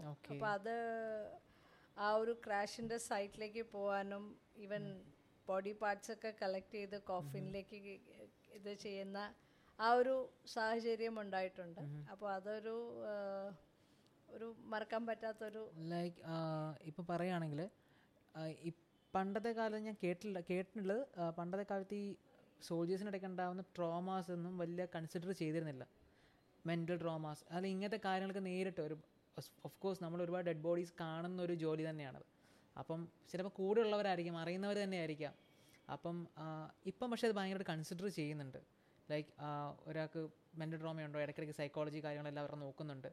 ലൈക്ക് അതിനെക്കുറിച്ച് മാമിന് എത്രമാത്രം? ആക്ച്വലി നേവിയിൽ ഒരു വളരെ നല്ല സിസ്റ്റം, നമ്മളുടെ ഡിവിഷണൽ ഓഫീസറുണ്ട്. അപ്പം ഒരു ഡിവിഷണൽ ഓഫീസർ അവരുടെ കീഴിലുള്ള ആൾക്കാരുടെ എല്ലാ കാര്യങ്ങളും അറിഞ്ഞിരിക്കണം. അവരുടെ ലൈക്ക് പേഴ്സണൽ ഫ്രണ്ട് ആയാലും സൈക്കോളജിക്കൽ മൂവ് ആയാലും എല്ലാം നമ്മൾ അറിഞ്ഞിരിക്കണം. ലൈക്ക് ഇപ്പോൾ ഒരു ഒരു ഓഫീസറിന് ചിലപ്പോൾ ഒരു ഹൺഡ്രഡ് ആൾക്കാരുണ്ടെങ്കിൽ അവരുടെ ഒരു ലൈക്ക് അവർക്ക് എന്തും അവരുടെ ഡിവിഷണൽ ഓഫീസറോട് തുറന്നു പറയാം. ഓക്കെ. അപ്പോൾ അങ്ങനെ ഒരു ഫാക്ടർ ഉള്ളപ്പം ആർക്കെങ്കിലും എന്തെങ്കിലും ബുദ്ധിമുട്ടുണ്ടെങ്കിൽ അത് നമ്മൾക്ക് ഡിവിഷണൽ പീരീഡ് എന്ന് പറയും. അപ്പോൾ ആ ഒരു സന്ദർഭത്തിൽ വേണ്ട രീതിയിൽ സംസാരിക്കാനും അവരുമായിട്ടത് നമുക്ക് അതിനൊരു സൊല്യൂഷൻ കണ്ടെത്താനൊക്കെ പറ്റും. Okay. Like division officer psychologist അങ്ങനെ വല്ലതുമാണോ? അല്ല, അത് നമ്മളുടെ ഔട്ട് ഓഫ് അവർ എക്സ്പീരിയൻസ് നമ്മൾക്ക് കുറേ കാര്യങ്ങൾ ഡീപ്പായിട്ട് ചോദിച്ചു മനസ്സിലാക്കാനും അതിന് സൊല്യൂഷൻ കണ്ടെത്താനുള്ള ഒരു സജഷൻസ് നമുക്ക് കൊടുക്കാൻ പറ്റും. നമ്മളെ ലെവലിൽ പറ്റിയില്ലെങ്കിൽ നമുക്ക് ലെവൽ റേസ് ചെയ്ത് നെക്സ്റ്റ് ലെവലിലേക്ക് കൊണ്ടുപോകാം.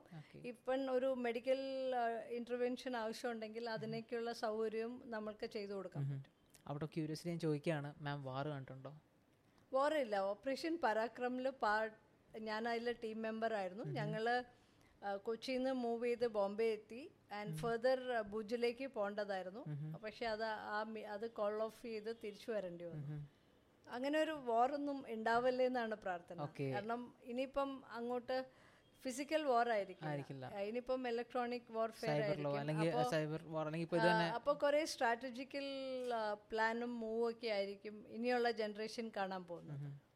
അല്ലെങ്കിൽ ഇപ്പോൾ ഇതന്നെ ഇപ്പം ബയോ വാറൊക്കെ ഭയങ്കര കോമൺ ആകുന്നുണ്ട്. ലൈക്ക് ഇപ്പോൾ തന്നെ പറയുന്നത് കേട്ടിട്ടുണ്ട് ചൈനയുടെ കയ്യിൽ എല്ലാ എല്ലാവരും D N A actually available ആണെന്ന്. സോ ചിലപ്പോൾ നെക്സ്റ്റ് ജനറേഷൻ വാർ എന്ന് പറഞ്ഞാൽ ആ ഇപ്പം ചിലപ്പം വളരെ പീസ്ഫുള്ളായിട്ട് പോകുന്ന കൺട്രീസായി മാറിയിരിക്കാം. അല്ല, ഒരു എനിമിറ്റി ഒന്നും ഉണ്ടാവല്ലേന്നാണ് നമ്മളുടെ പ്രാർത്ഥന. കാരണം എല്ലാവരും ശാന്തമായിട്ട് ജീവിക്കണം, സമാധാനമായിട്ട് രാജ്യത്തിൻ്റെ നോർമൽ പുരോഗതിയിൽ കൂടെ പോകണം എന്നല്ലേ നമ്മൾ വിചാരിക്കുന്നത്. അല്ലാതെ മോശമായ ചിന്തകളോ നെഗറ്റീവായിട്ടുള്ള ചിന്തകളിലേക്കൊന്നും പുതിയ തലമുറയും പോകരുതെന്ന് തന്നെയാണ് പറയുന്നത് നമ്മളുടെ. മാം അപ്പം ഇപ്പം നിലവിൽ മാം ഒരു ഒരു ലീഗൽ വാർ കഴിഞ്ഞേ ഉള്ളൂ ആക്ച്വലി നേവി ആയിട്ട്. ലൈക്ക് അതിനെക്കുറിച്ചൊന്ന് കൂടുതൽ പറയാമോ? ഞങ്ങൾ ജോയിൻ ചെയ്തു, പതിനാല് വർഷം സെർവ് ചെയ്തു, പുറത്തിറങ്ങിയപ്പോൾ പെൻഷനില്ല, മെഡിക്കൽ ഫെസിലിറ്റീസ് ഒന്നുമില്ല. ബേസിക്കലി ഷോർട്ട് സർവീസ് കമ്മീഷനിൽ കയറുന്നവർക്ക് ബാക്കി ആർമി കിട്ടുന്ന അലവൻസ് ഒന്നും കിട്ടത്തില്ല. ആർമി എന്നല്ല, ഇപ്പം ആർമി നേവി എയർഫോഴ്സ് അത് ഷോർട്ട് സർവീസ് ആണെന്നുണ്ടെങ്കിൽ ഫോർട്ടീൻ ഇയേഴ്സിൽ നിങ്ങൾക്ക് ഒരു ഗ്രാറ്റുവിറ്റി മാത്രമേ തരുള്ളൂ. ക്യാൻറ്റീൻ ഫെസിലിറ്റീസ് അവൈലബിൾ ആണ്, അല്ലാതെ പെൻഷനും മെഡിക്കൽ ബെനിഫിറ്റ്സ് ഒന്നുമില്ല. അപ്പോൾ ഫസ്റ്റ് ഓഫ് ഓൾ ഓപ്പർച്യൂണിറ്റി ഇല്ല. ഇപ്പോൾ ഒരു ആൺകുട്ടിയാണെങ്കിൽ ടെൻ പ്ലസ് ടൂവിലെ എൻട്രി ഉണ്ട്, ഡിഗ്രി എൻട്രി ഉണ്ട്. ഒന്നും ഇല്ലെങ്കിൽ ഷോർട്ട് സർവീസിൽ ജോയിൻ ചെയ്യും. ലേഡീസിന് അങ്ങനെ ഒരു ചോയ്സ് ഇല്ല. അപ്പോൾ എന്താ സംഭവിക്കുക എന്ന് പറഞ്ഞു കഴിഞ്ഞാൽ you are bound to leave after fourteen years, no medical benefits, no pension. അപ്പോൾ ഒരു തേർട്ടി സിക്സ് തേർട്ടി സെവൻ വയസ്സിൽ നമ്മൾ പുറത്തു വരുന്നു. There is no security, financial security ഒന്നുമില്ല. അപ്പം ലോട്ട് ഓഫ് അൺസെർട്ടൺ ഫാക്ടറിൽ കൂടെ നമ്മൾ കടന്നു പോകുന്നു. അപ്പോൾ പലരും സർവീസിലേക്ക് വരാനായിട്ട് മടിക്കുന്നു, അതായത് ഇനി ഒരു സെക്കൻഡ് കരിയർ എങ്ങനെ തുടങ്ങും എന്നുള്ളത്. അപ്പോൾ ഈ ഒരു ഇതിന് ഒരു മാറ്റം ആവശ്യമാണെന്ന് തോന്നിയതുകൊണ്ട് ബേസിക്കലി പോളിസി മാറ്റിയെടുക്കണം. അതിനുവേണ്ടിയാണ് ഞങ്ങൾ അഞ്ചു പേര് കൂടെ ഒരു ഫേസ്ബുക്ക് കൂട്ടായ്മയിലൂടെ തുടങ്ങിയതാണ്. ഡൽഹി ഹൈക്കോടതിയിൽ ഞങ്ങൾ ജയിച്ചു. അതിന് അതിൻ്റെ ഇടയിൽ സെർവിങ് ഓഫീസേഴ്സ് ഞങ്ങളുടെ കേസിലെ കക്ഷി ചേർന്നു. അങ്ങനെ ആ നമ്പർ ഇൻക്രീസായി ആൻഡ് ഫെർദർ സുപ്രീം കോർട്ടിൽ പോയി. ആൻഡ് കഴിഞ്ഞ വർഷം ട്വൻറ്റിയത്ത് ഫെബ്രുവരിയിൽ ഞങ്ങളുടെ ജഡ്ജ്മെൻറ്റ് വന്നു. സോറി സെവൻറ്റീൻത് മാർച്ച് ട്വൻറ്റി ട്വൻറ്റിയിൽ ഈ ജഡ്ജ്മെൻറ്റ് വന്നു. ജസ്റ്റിസ് ചന്ദ്രചൂഡിൻ്റെ ബെഞ്ചായിരുന്നു. ആൻഡ് വളരെ ഒരു ലാൻഡ്മാർക്ക് ജഡ്ജ്മെൻറ്റാണ് ഇത്. ഈ ഒരു ജഡ്ജ്മെൻറ്റ് ബേസിസിൽ എൻ ഡി എയിലും എല്ലായിടത്തും പെൺകുട്ടികൾക്ക് എൻട്രി ഓപ്പൺ ആയിട്ടുണ്ട്. അപ്പോൾ ഒരുപാട് കുട്ടികളെ ഞങ്ങളെ വിളിച്ച് താങ്ക്സ് പറയുന്നത് അതൊരു വളരെ സന്തോഷമുള്ള ഒരു കാര്യമാണ്. ലൈക്ക് അപ്പം ഇങ്ങനൊരു കേസിന് പോകാൻ വേണ്ടി പെർമനന്റ് കമ്മീഷൻ വേണമെന്ന് പറഞ്ഞ കേസിന് പോകാൻ നേരത്ത് ഈ ബാക്കി മെയിൽ ഓഫീസേഴ്സിന്റെ പ്രതികരണം എങ്ങനെ, അങ്ങനെ വല്ല വ്യത്യാസം ഉണ്ടായിരുന്നോ? ലൈക്ക് സപ്പോർട്ട് ഞങ്ങൾ ഞങ്ങളുടെ ആവശ്യത്തിന് വേണ്ടിയിട്ടാണ് പോയത്. ഇപ്പം ആരെങ്കിലും ഇപ്പോൾ നമ്മുടെ ഫ്രീഡം സ്ട്രഗിള് ഒരു ഗ്രൂപ്പ് ഓഫ് ആൾക്കാർ തുടങ്ങി അതിൻ്റെ ഫലമാണ് ഇപ്പം അനുഭവിക്കുന്നത്. ഇപ്പം ഈ പ്രോസസ്സിൽ കൂടെ പോകുന്ന ആൾക്കാർക്ക് ചിലപ്പോൾ കിട്ടിയെന്ന് വരില്ല. ഞങ്ങളുടെ ലൈഫ് സ്പാനിൽ ഇത് വിധി വരുന്നതന്നെ ഞങ്ങൾക്ക് പ്രതീക്ഷ ഉണ്ടായിരുന്നില്ല. ചിലപ്പോൾ അടുത്ത ജനറേഷൻ കുട്ടികൾക്കെങ്കിലും ഉപയോഗപ്രദമാവട്ടെ എന്ന് വിചാരിച്ചിട്ടാണ് ഞങ്ങൾ ഈ സ്ട്രഗിൾ തുടങ്ങിയത്. മാം വർക്ക് ചെയ്ത് ആർമി നേവൽ ഏവിയേഷനിലാണ്. സോ വർക്കിൻ്റെ എക്സ്പീരിയൻസ് എങ്ങനെ ഉണ്ടായിരുന്നു? Like see air traffic control എന്ന് പറഞ്ഞാൽ one of the toughest job in the world. അതിന് ഒരുപാട് കോൺസെൻട്രേഷൻ, അലേർട്ട്നെസ് എല്ലാം വേണ്ട ഒരു ജോലിയാണ്. നമുക്ക് you can't make any mistake, കാരണം ഹ്യൂമൻ ലൈഫുമായിട്ടുള്ളൊരു കളിയാണ്. ഈവൺ ഒരു എയർക്രാഫ്റ്റിൽ എമർജൻസി ഉണ്ടെങ്കിൽ നമ്മളാണ് ഫസ്റ്റ് അവർക്കൊരു സപ്പോർട്ട്. കാരണം റേഡിയോ ടെലിഫോണിക് കോൺവെർസേഷനിലൂടെയാണ് പൈലറ്റുമായിട്ടുള്ള കമ്മ്യൂണിക്കേഷൻ. അപ്പോൾ ഈ ഒരു ഫാക്ടറിൽ നമ്മൾ ടെൻഷനൊന്നും ആവാതെ വളരെ അലേർട്ടായിട്ട് വളരെ ശാന്തമായിട്ട് ഇങ്ങനത്തെ സിറ്റുവേഷൻസ് കൈകാര്യം ചെയ്യണം. അപ്പോൾ അതൊരു വലിയ ചാലഞ്ചിങ് ജോബ് തന്നെയാണ്. പിന്നെ ഈ നമ്മളുടെ ഡ്യൂട്ടി അവേഴ്സിൽ നമുക്ക് കുറച്ചും കൂടെ ഒരു സ്ലീപ്പിഷ് മൂവ്മെൻ്റ് ഒന്നും പറ്റില്ല, കാരണം ടോട്ടൽ അലേർട്ട്നെസ് വേണ്ട ഒരു ജോലിയാണ്. അപ്പം അത് നന്നായിട്ട് അങ്ങനത്തെ വല്ല എക്സ്പീരിയൻസ് ഉണ്ടായിട്ടുണ്ടോ? ലൈക്ക് ഇഷ്ടംപോലെ എയർക്രാഫ്റ്റ് എമർജൻസീസ് വരാം, കാരണം ഫ്യൂവൽ ലീക്കേജ് ആയിട്ട് ലാൻഡ് ചെയ്യാം, ചിലപ്പോൾ അണ്ടർ കാരേജ് ഡൗൺ ആവാതെ ബെല്ലി ലാൻഡിങ്ങിനുള്ള പ്രിപ്പറേഷൻ വേണ്ടി വരാം. എന്താണ് പ്രിപ്പറേഷൻ ഉദ്ദേശിക്കുന്നത്? അതിന് ഓരോ നമ്മളുടെ ഈ കവോ പ്രൊസീജിയർ അനുസരിച്ചിട്ട് നമ്മൾ എന്തൊക്കെയാണ് ചെയ്യേണ്ടതെന്നുള്ളത് ലേഡ് ഔട്ട് ആണ്. അപ്പോൾ അത് നമ്മൾ ഇംപ്ലിമെൻ്റ് ചെയ്യണം. ഇപ്പോൾ മിലിറ്ററി എയർക്രാഫ്റ്റിൻ്റെ പ്രൊസീജിയർ വ്യത്യാസം ഉണ്ടാവും. അപ്പം ഞങ്ങൾ മെയിൻലി മിലിറ്ററി എയർക്രാഫ്റ്റിനാണ് കവർ, ഞങ്ങൾ നേവിയുടെ ഏവിയേഷനിൽ എയർക്രാഫ്റ്റ്. ഇപ്പോൾ ചില സ്ഥലങ്ങളിൽ സിവിൽ എയർക്രാഫ്റ്റ്സ് ഓപ്പറേറ്റ് ചെയ്യുന്നുണ്ട്. അപ്പോൾ അതിൻ്റെ പ്രൊസീജിയർ ഞങ്ങൾ ഫോളോ ചെയ്യണം. Okay, like civil aircraft main ചെയ്യുന്ന അങ്ങനെ ഉദ്ദേശം എങ്ങനെ മനസ്സിലായില്ല? ഡിഫൻസ് എയർക്രാഫ്റ്റിന് ഡിഫൻസിന്റെ സർട്ടൻ പ്രൊസീജിയേഴ്സ് ഉണ്ട്. സിവിൽ എയർക്രാഫ്റ്റ്സിന്റെ പ്രൊസീജിയർ കുറച്ച് നിങ്ങൾക്ക് ഹാൻഡിൽ ചെയ്യേണ്ട സിറ്റുവേഷൻ എന്താണ്? ഞങ്ങൾ ഇപ്പം ഗോവ, വിശാഖപട്ടണം, അൻഡമാൻ എയർക്രാഫ്റ്റ് എയർപോർട്ട്സ് ഒക്കെ നേവിയാണ് ഹാൻഡിൽ ചെയ്യുന്നത്. ഓക്കെ, അപ്പം ഞങ്ങൾ രണ്ട് ടൈപ്പ് ഓഫ് എയർക്രാഫ്റ്റ് ഹാൻഡിൽ ചെയ്യണം, ഡൊമസ്റ്റിക്, ഇന്റർനാഷണൽ ആൻഡ് മിലിറ്ററി, മൂന്ന് ടൈപ്പ്. സോ ഞാൻ റീസെൻ്റ്ലി ഞാൻ ഒരു എസ് എസ് ബി അറ്റൻഡ് ചെയ്തായിരുന്നു, അത് അലഹബാദിലായിരുന്നു. സോ അവിടെ മിലിറ്ററി എയർപോർട്ടിലാണ് ആക്ച്വലി സിവിൽ പ്ലെയിൻസും വരുന്നത്. സോ അത് ഹാൻഡിൽ ചെയ്യുന്നത് എയർഫോഴ്സ് ആയിരിക്കും. എയർഫോഴ്സിൻ്റെ അത് ഇപ്പം ജോയിൻ്റ് ഓപ്പറേഷനുള്ള ചില സ്ഥലങ്ങളിൽ നേവി, ചില സ്ഥലങ്ങളിൽ എയർഫോഴ്സ് ആണ്. ഓക്കെ, ആ ആ ഓക്കെ. ഇപ്പം മാം ഇപ്പം ഒരു ലീഗൽ വാർ ജയിച്ചു, അതിൻ്റെ ഗുണം ഒരുപാട് പേർക്ക് കിട്ടി. ലൈക്ക് ഇന്ത്യ മൊത്തം ആക്ച്വലി എല്ലാ ന്യൂസിലും മെയിൻ ആയിരുന്നു അത്, ആ ഒരു വിഷയം. ഇപ്പം പ്രസൻറ്റിലുള്ള പ്രസന്ന, കമാൻഡർ പ്രസന്ന എന്താണ് ചെയ്യുന്നത്? ഞാൻ ഒരുപാട് ലൈക്ക് നമ്മൾ ഇടയ്ക്കിടയ്ക്ക് ട്രാവൽ ചെയ്യുമ്പോൾ പല ആൾക്കാരെ മീറ്റ് ചെയ്യുന്നുണ്ട്. പലർക്കും പല റിക്വയർമെൻറ്റ് പറയാറുണ്ട്. ചിലപ്പോൾ ഒരു എഡ്യൂക്കേഷൻ ഗൈഡൻസ് ആവാം, ഫിനാൻഷ്യൽ സപ്പോർട്ടാവാം, മെഡിക്കൽ എയ്ഡായിരിക്കാം, ആൻഡ് ചിലപ്പം ചില കാര്യങ്ങൾ ഗവൺമെൻറ് ഓഫീസസിൽ എന്തെങ്കിലും സപ്പോർട്ടായിരിക്കാം. അപ്പം പലർക്കും എന്ത് ചെയ്യണം എന്നറിയാത്ത ഒരു അവസ്ഥയിലേക്ക് പോകാറുണ്ട്. അപ്പോൾ ഒരുപാട് ഓർഗനൈസേഷൻ സ്മാർട്ട് ഫോണിൻ്റെ റിക്വയർമെൻറ്റ് ഈ കോവിഡ് ടൈമിൽ, പിന്നെ ഫുഡ് ഒരു വലിയ കൺസേൺ ആയിരുന്നു, ജോലി പലർക്കും നഷ്ടപ്പെട്ടു. അപ്പം ഞങ്ങളിങ്ങനെ കുറേ ലൈക്ക് മൈൻഡഡ് ആയിട്ടുള്ള ആൾക്കാരെ ചേർന്ന് പല സ്ഥലത്തും സഹായം എത്തിച്ചു കൊടുത്തിരുന്നു. പിന്നെ കുറേ പെൺകുട്ടികൾക്ക് പഠിക്കാനുള്ള ഹെൽപ്പ്. അതിൽ ഒരു പോക്സോ കേസിലൊരു പെൺകുട്ടിയുടെ കല്യാണം നടത്തി കൊടുത്തു. അതിനെല്ലാം അറിഞ്ഞ് മുമ്പോട്ട് വന്നൊരു വ്യക്തി. അപ്പോൾ അതിന് നമ്മൾ ലൈക്ക് മൈൻഡഡ് ആയിട്ടുള്ള കുറേ ആൾക്കാർ നമ്മളെല്ലാവുന്ന സഹായങ്ങളൊക്കെ ചെയ്തു കൊടുത്തു. പിന്നെ എൻഡോ സെൽഫ് ആൻഡ് വിക്ടിംസിന് വേണ്ടിയിട്ട് നമ്മൾ കുറേ കാര്യങ്ങൾ കാസർഗോഡ് ജില്ലയിൽ ചെയ്തു. പിന്നെ മദേഴ്സ് മീൽ എന്ന് പറഞ്ഞിട്ടൊരു പദ്ധതി ശ്രീ അൽഫോൺസ് കണ്ണന്താനം എം പിയുടെ അമ്മയുടെ പേരിൽ തുടങ്ങി കേരളത്തിലെ എല്ലാ ജില്ലകളിലും ഫുഡ് കിറ്റ് കൊടുക്കുകയുണ്ടായി പാലിയേറ്റീവ് പേഷ്യൻസിന്. അപ്പോൾ ഇതിലൊക്കെ പാർട്ടി ഇതിലേക്ക് കോർഡിനേറ്റ് ചെയ്യാനും പല കാര്യത്തിനൊക്കെ കുറച്ച് സമയം കണ്ടെത്തി അത് ചെയ്യാൻ പറ്റി. ഇപ്പോൾ അതാണ് മെയിൻലി ചെയ്തുകൊണ്ടിരിക്കുന്നത്. അല്ല, അത് ഞാനൊരു ഡിഫൻസ് റിസർച്ച് ആൻഡ് സ്റ്റഡീസിൻ്റെ ഒരു ട്രസ്റ്റിൽ മെമ്പറാണ്. അതിൽ മാർക്കറ്റിംഗ് ഹാൻഡിൽ ചെയ്യുന്നുണ്ട്. അപ്പം അത് ഇപ്പോൾ കോവിഡ് ആയതുകൊണ്ട് കുറച്ച് ആക്ടിവിറ്റീസ് കുറച്ച് കുറവാണ്. അവിടെ എന്താണ് ഇപ്പോൾ ചെയ്യുന്നത്? ആക്ച്വലി ഞങ്ങൾ കുറേ യൂണിവേഴ്സിറ്റീസൊക്കെ ആയിട്ട് ടൈപ്പ് ചെയ്തിട്ട് ഡിഫൻസ് കരിക്കുലം കൊണ്ടുവരാനായിട്ട് നോക്കുകയാണ്. പിന്നെ റിസർച്ച് ബി ടെക് സ്റ്റുഡൻസിന് റിസർച്ചിനുള്ള ചാൻസസും പ്രോജക്ട്സിനുള്ള ചാൻസസൊക്കെ നമ്മൾ ഹെൽപ്പ് ചെയ്തു ഓർഗനൈസ് ചെയ്ത് കൊടുക്കാനൊക്കെ ആയിട്ട്. പിന്നെ ഒരുപാട് ടോക്സ് കണ്ടക്ട് ചെയ്യും. അപ്പം അത് ബെനിഫിഷ്യൽ ഫോർ ഓൾ കമ്മ്യൂണിറ്റി. കോളേജിൽ അങ്ങനെയാണോ? എല്ലായിടത്തും ഉണ്ട്, എല്ലാ ലെവലും ഉണ്ട്.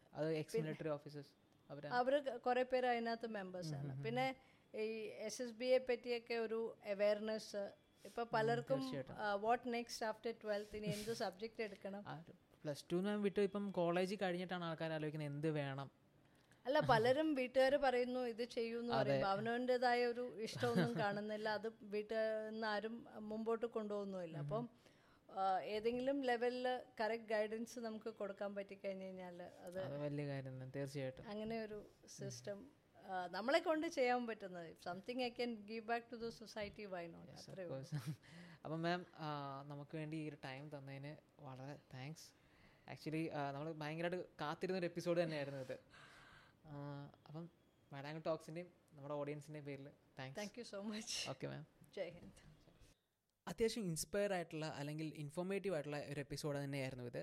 സർവീസ് സെലക്ഷൻ ബോർഡിനെക്കുറിച്ചും വുമൺ ഇൻ മിലിറ്ററിയെക്കുറിച്ചും ഒക്കെ നിങ്ങൾക്കൊരു ഡീപ്പ് നോളേജ് അല്ലെങ്കിൽ അത്യാവശ്യം ബേസിക് നോളേജ് കിട്ടിയിട്ടുണ്ട് എന്ന് വിശ്വസിക്കുന്നു. നിങ്ങൾക്ക് ഇങ്ങനത്തെ എപ്പിസോഡ്സ് ഇഷ്ടപ്പെടുന്നുണ്ടെങ്കിൽ just show some love on the forms of like, shares and comments. നിങ്ങൾക്ക് ഇതുപോലെ മിലിറ്ററി ആസ്പിറൻസ് ആയിട്ടുള്ള ഫ്രണ്ട്സ് ഉണ്ടെങ്കിൽ അവർക്കും ഇത് ഷെയർ ചെയ്യാൻ മറക്കാതിരിക്കുക. And this is Akhil and I am signing out from wide-angle talks. See you soon.